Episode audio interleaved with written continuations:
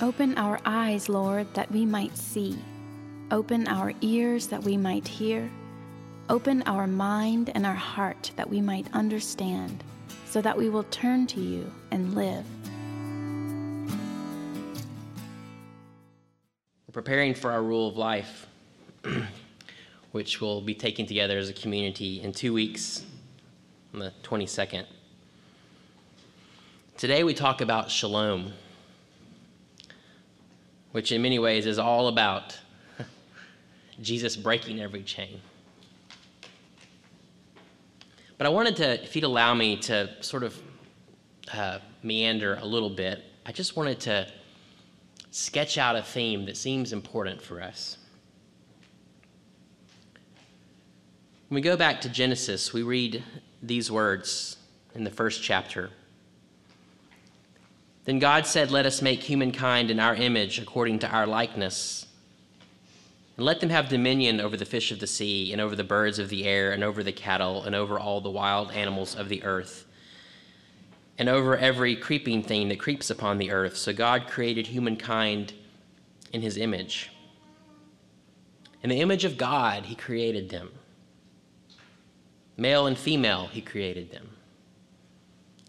God blessed them, and God said to them, "Be fruitful and multiply, and fill the earth, and subdue it, and have dominion over the fish of the sea, and over the birds of the air, and over every living thing that moves upon the earth."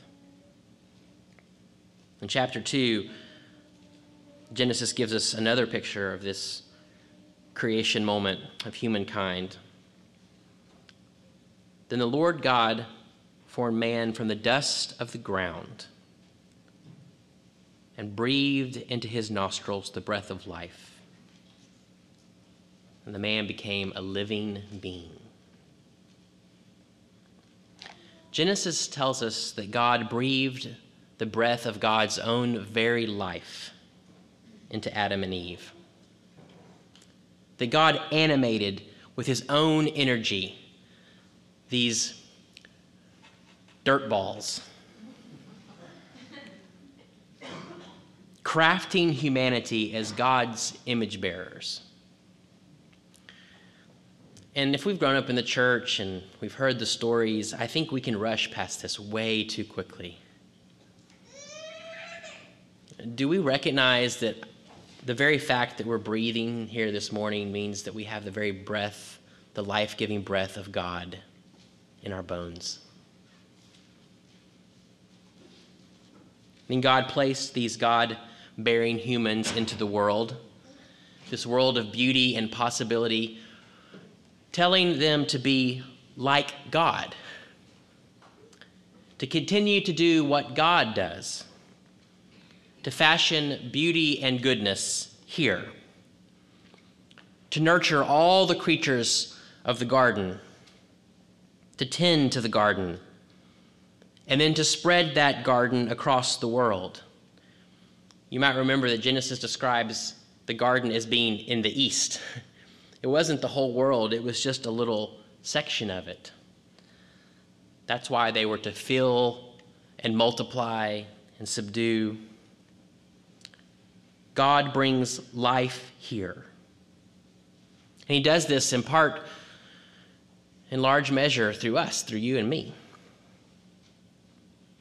To be fruitful and fill the earth and subdue it, to subdue as God subdued, in other words. Now this little section has been really used in some really poor ways. We're not to subdue it as overzealous corporations do it. We're to subdue it as God subdues, which means to bring it order, to allow the full potential of something to emerge, to cultivate wonder out of wildness. Now, in our sinfulness, we turn this artful and generous subduing into a selfish, manipulative, violent destruction. But in cooperation with God, we are beauty makers and shalom makers. If you've ever had a chance to go visit Tom Stevens in his woodworking shop, you really need to do that. It's amazing how he can take just lumps of wood and I can't even describe what he does. I don't know the vocabulary, the language, but it's amazing. He made me a little bowl one time, and I would just sit there. It sits on my desk, and I'm just amazed at the turn of it and the color of it. We find in Revelation 22 a picture of where this story leads, where we're all heading, what God's intentions were. Remember last week we read at the end how John described this new heaven and a new earth, for the first heaven and the first earth had passed away, and God promised it was going to happen. Well, in Revelation 22, he gives another image. And again, I mean, Revelation can be a little wacky. I get it. It's crazy, but it's trying to find language for a vision so potent and powerful that we really can't grasp it. And the angel showed me the river of the water of life, bright as crystal, flowing from the throne of God and of the Lamb through the middle of the street of the city.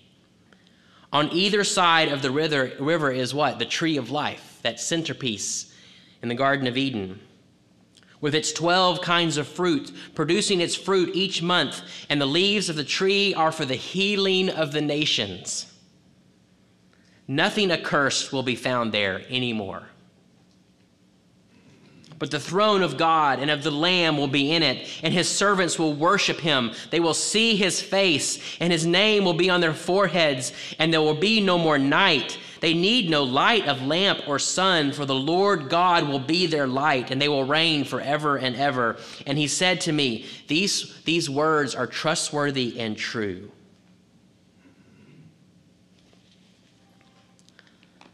So in Revelation 22, we find that this garden has spread. It's become a garden city. God's vision has come to fruition, only now we have this prosperous, thriving, beautiful garden city, a place of wholeness where creation and humanity flourish in harmony.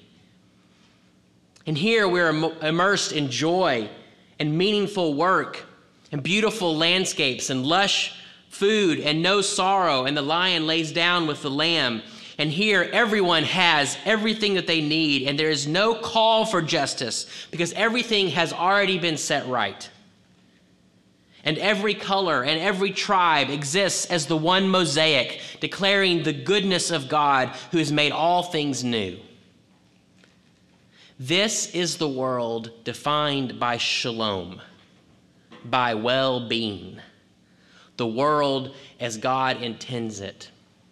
And doesn't something in your soul ache for that? So looking toward this good end, what does God instruct Adam to do? What is Adam's first job? What do you imagine would be the priority for the one who is to get us moving toward this good future? Well, Genesis says the Lord God took Adam and put him in the Garden of Eden to till it and keep it. Adam was to work the garden to make his little piece of the world beautiful, fruitful, pleasurable. Adam and then Eve were to be present in their world, carrying in their very body the life of this shalom-making God, and then simply do whatever God gave them to do. Whatever was before them, whatever was in them to be in the world and then to do in the world.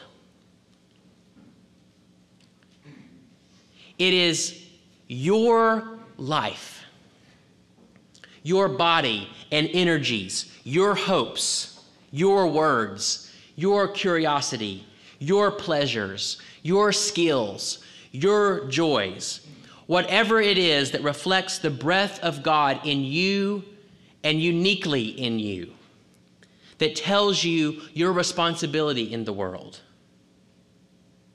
You know what Adam and Eve were doing? They were making a life in that garden. And they were making a beautiful life in humble obedience to God. And this was their offering to the world. Now, Isaiah 60, we're not going to have time to read it this morning. I would encourage you today to read this passage in Isaiah 60, because the prophet gives us another picture of this new city. It's like Revelation, it's a garden city. And Isaiah tells us all the things that are going to be included in the new city. Listen to the things that are included. All the kingdoms of the earth, all our politics and our governments and our ways of trying to order human society's injustice, all of our wealth, all that we own, all that we've done to provide for ourselves and others, all the camels and the flocks and the rams, all the creatures who live in this world and the creatures that have been entrusted to us to care for in this world, gold and frankincense, all of our human resources, the resources of the earth, the ones we're trying to learn how to use wisely, and the ones we're trying to figure out how to protect from human greed and short-sightedness. Isaiah describes our ships, the magnificent wonders that we build because we are creative makers. Silver and gold and cypress and pine, all that craftsmen and artists use to make beautiful and useful objects. And every ethnicity is there. It's not wiped away. Our culture, our history, our stories, our families, our sense of self, it is all brought to God and turned to God. And it's the stuff of this world. It's what we're experiencing right now. This is our work. This is our shalom making. This is our prayer. Wendell Berry said, if we think of ourselves as living souls, immortal creatures, living in the midst of a creation that is mostly mysterious, and if we see that everything we make or do cannot help but have an everlasting significance for ourselves, for others, and for the world, then we can see why some religious teachers have understood work as a form of prayer. And in the end, God finally completes it. God corrects all the messes that we've made. Whatever we've been unable to make whole. God cleans our own work of every remnant of selfishness or greed or imperfection. God gathers our work, whatever we've had to offer in this world, and uses it in God's final act to make the world what God intends. As Isaiah says at the end of chapter 60, I am the Lord.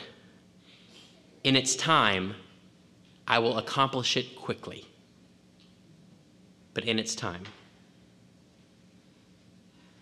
That's why every Easter we hear these words echoing from St. Paul, where he told us, for we do our, I just lost it. Somebody help me. Our labor is not in vain in the Lord. Resurrection doesn't mean, oh, well, that's good. Nothing that really matters because God's going to finish it off in some good end. It means everything that we do has meaning because our labor matters in the Lord, because Jesus rose from the dead. I remember when we were in Clemson, I've had lots of bad pastoral moments. This was in the top 10. I was really frustrated. Our church was about 80% college students. That was a strange thing. But I was really frustrated because we were trying really hard to do some church projects, service projects, because that's what churches do. You get people together and you do service projects. And nobody came. We even came up with this idea that we thought was going to be so grand. Now, we were going to do a gas buy-down. Have you ever heard about this? Where it's like a random act of kindness. You show up at a gas station and you're there for an hour, and people drive in, and it's one of the first times that gas prices had spiked, and we weren't gonna say our church's name, we weren't gonna do anything like that, we were just gonna buy everybody's gas down to like $1 a gallon. Now that sounds like an awful idea, but at the time it sounded brilliant. I think I read it in some church magazine that some church did this.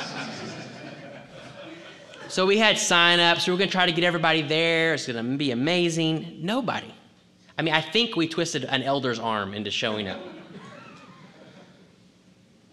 I was so frustrated. I remember going home to Miska, and I was just complaining about the people in the church. I mean, I don't know if you guys know, we do this sometimes. Sorry. I was like, what is wrong with these people? Don't they love God? Don't they want to serve? I mean, what is wrong?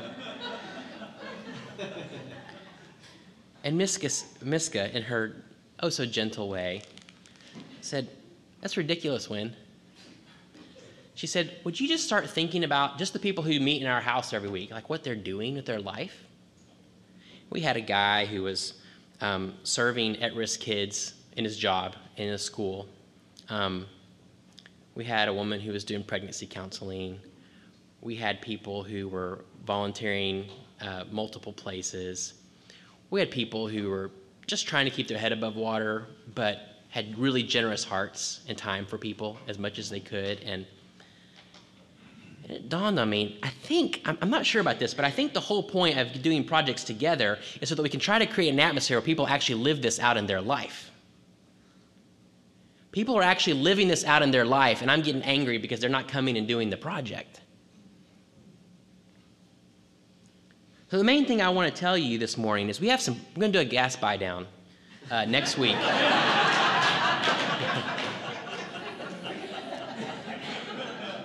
If you don't show up, I'm going to be bitching about you.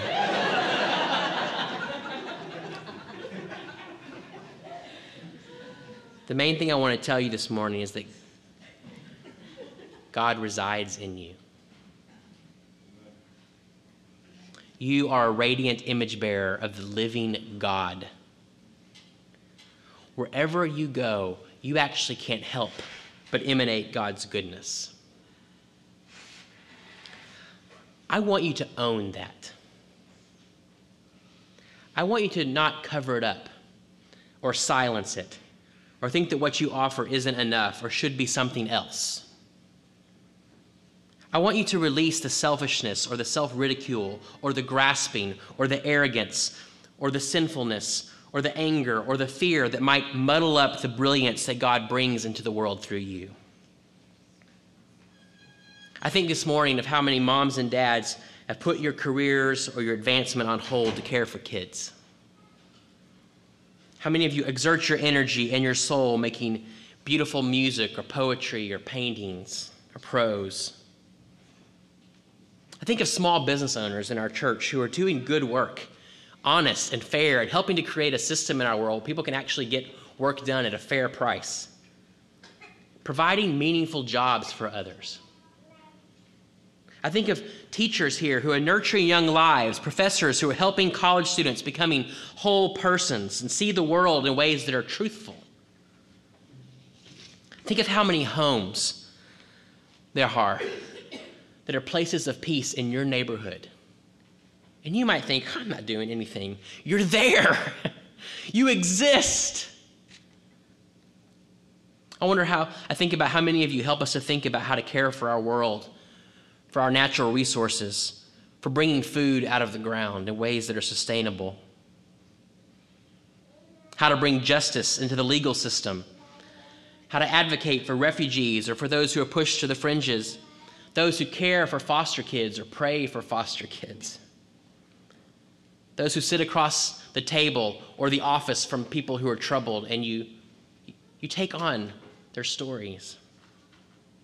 How many of you love your neighbors or your neighborhood, merely the presence of love in that place? How many of you are watching out for an elderly neighbor, an elderly friend, an elderly family member? And it seems so remote. You are so behind the scenes, and you're not doing enough, you think, but you are loving someone who is forgotten. How many of you are in positions of institutional power? Corporate power, academic power, political power, UVA power. And into those boardrooms and think tanks and influential places, you carry the powerful presence of the living God. These are your shalom gardens. The place where you, enlivened by God's Spirit, make the world more beautiful and more whole.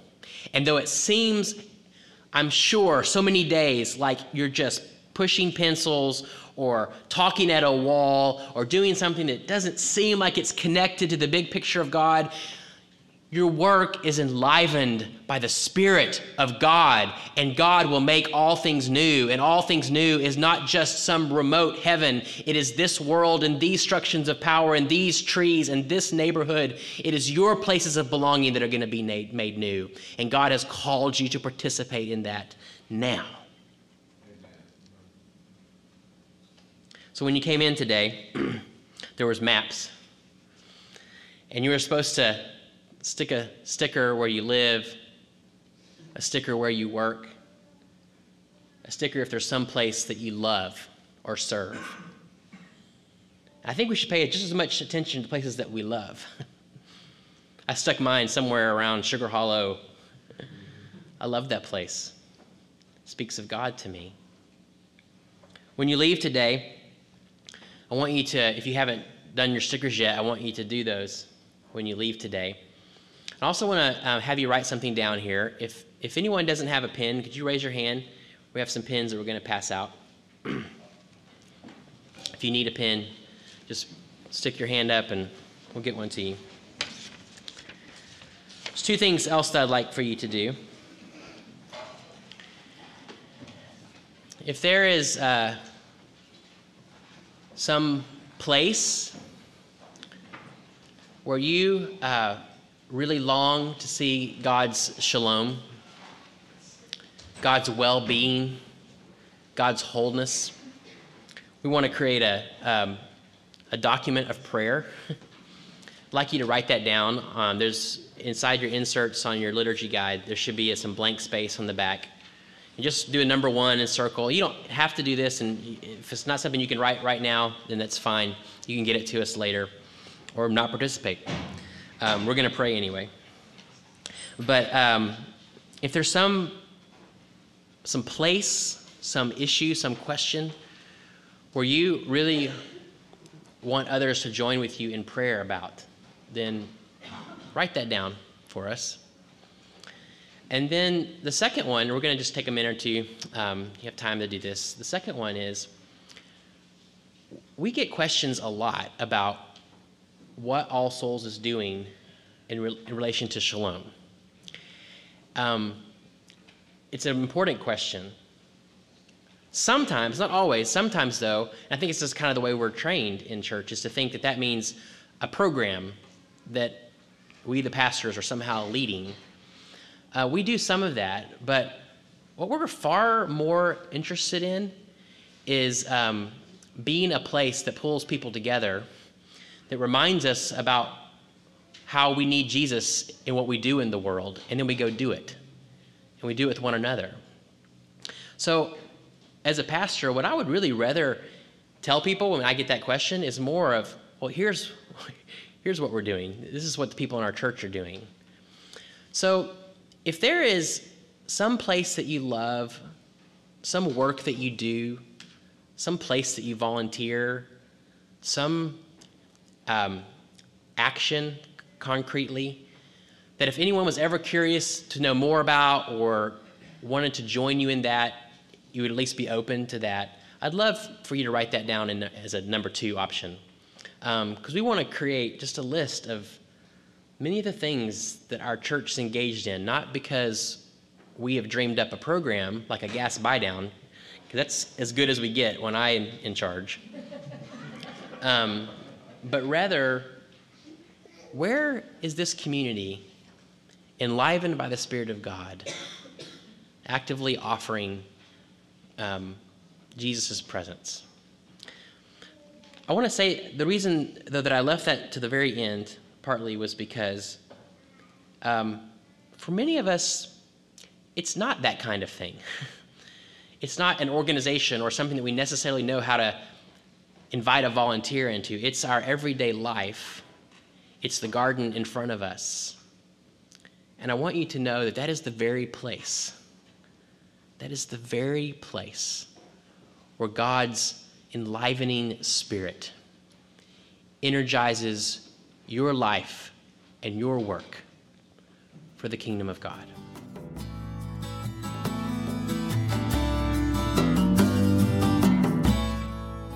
bless you and keep you. The Lord make his face to shine upon you and be gracious to you. The Lord lift up his countenance upon you and give you peace.